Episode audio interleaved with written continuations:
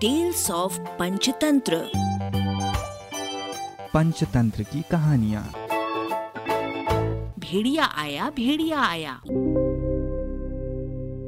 एक लड़का रोज जंगल में भेड़ें चराने के लिए जाता था। वो बड़ा शैतान था। अपनी शैतानियों द्वारा दूसरों को परेशान करने में उसे बड़ा मज़ा आता था। मगर जंगल में अकेला होने के कारण वो उगता जाता था। यहाँ किसे और कैसे परेशान करे, यही सोचता रहता था। जंगल से लगे हुए कुछ किसानों के खेत थे।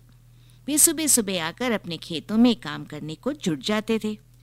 एक दिन उसे किसानों के साथ शैतानी करने की सूझी। वो सोचने लगा कि ऐसा क्या किया जाए कि सारे किसान परेशान हो जाएँ। अचानक उसके दिमाग में एक खुराफात आ ही गई। वो ज़ोर ज़ोर से चिल्लाने लगा, बचाओ बचाओ, भेड़िया आया भेड़िया आया।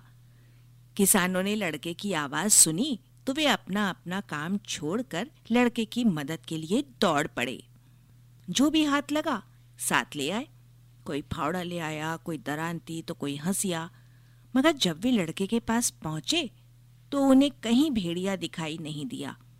किसानों ने लड़के से पूछा, कहाँ है भेड़िया? उनका सवाल सुनकर लड़का हंस पड़ा और बोला, मैं तो मज़ाक कर रहा था, भेड़िया आया ही नहीं था। जाओ जाओ, तुम लोग जाओ किसान लड़के को डांट फटकार कर लौट आए। उनके जाने के बाद वो अपने आप से बोला, वाह, कैसा बेवकूफ़ बनाया, मज़ा आ गया। कुछ दिन बाद लड़के ने फिर ऐसा ही किया। आसपास के किसान फिर मदद के लिए दौड़ आए। लड़का फिर हंसकर बोला, मैं तो मज़ाक कर रहा था। आप लोगों के पास कोई और काम नहीं है? जो मामूली सी चीख पुकार सुनकर दौड़े चले आते हो। किसानों को बड़ा गुस्सा आया। एक बार फिर उन्होंने उसे डांट फटकार लगाई और वापस चले गए। मगर ढीठ लड़का हंसता रहा। लेकिन अब किसानों ने दृढ़ निश्चय कर लिया कि इस लड़के की मदद को कभी नहीं आएँगे। कुछ समय बाद एक दिन सचमुच ही भेड़िया आ पहुँचा।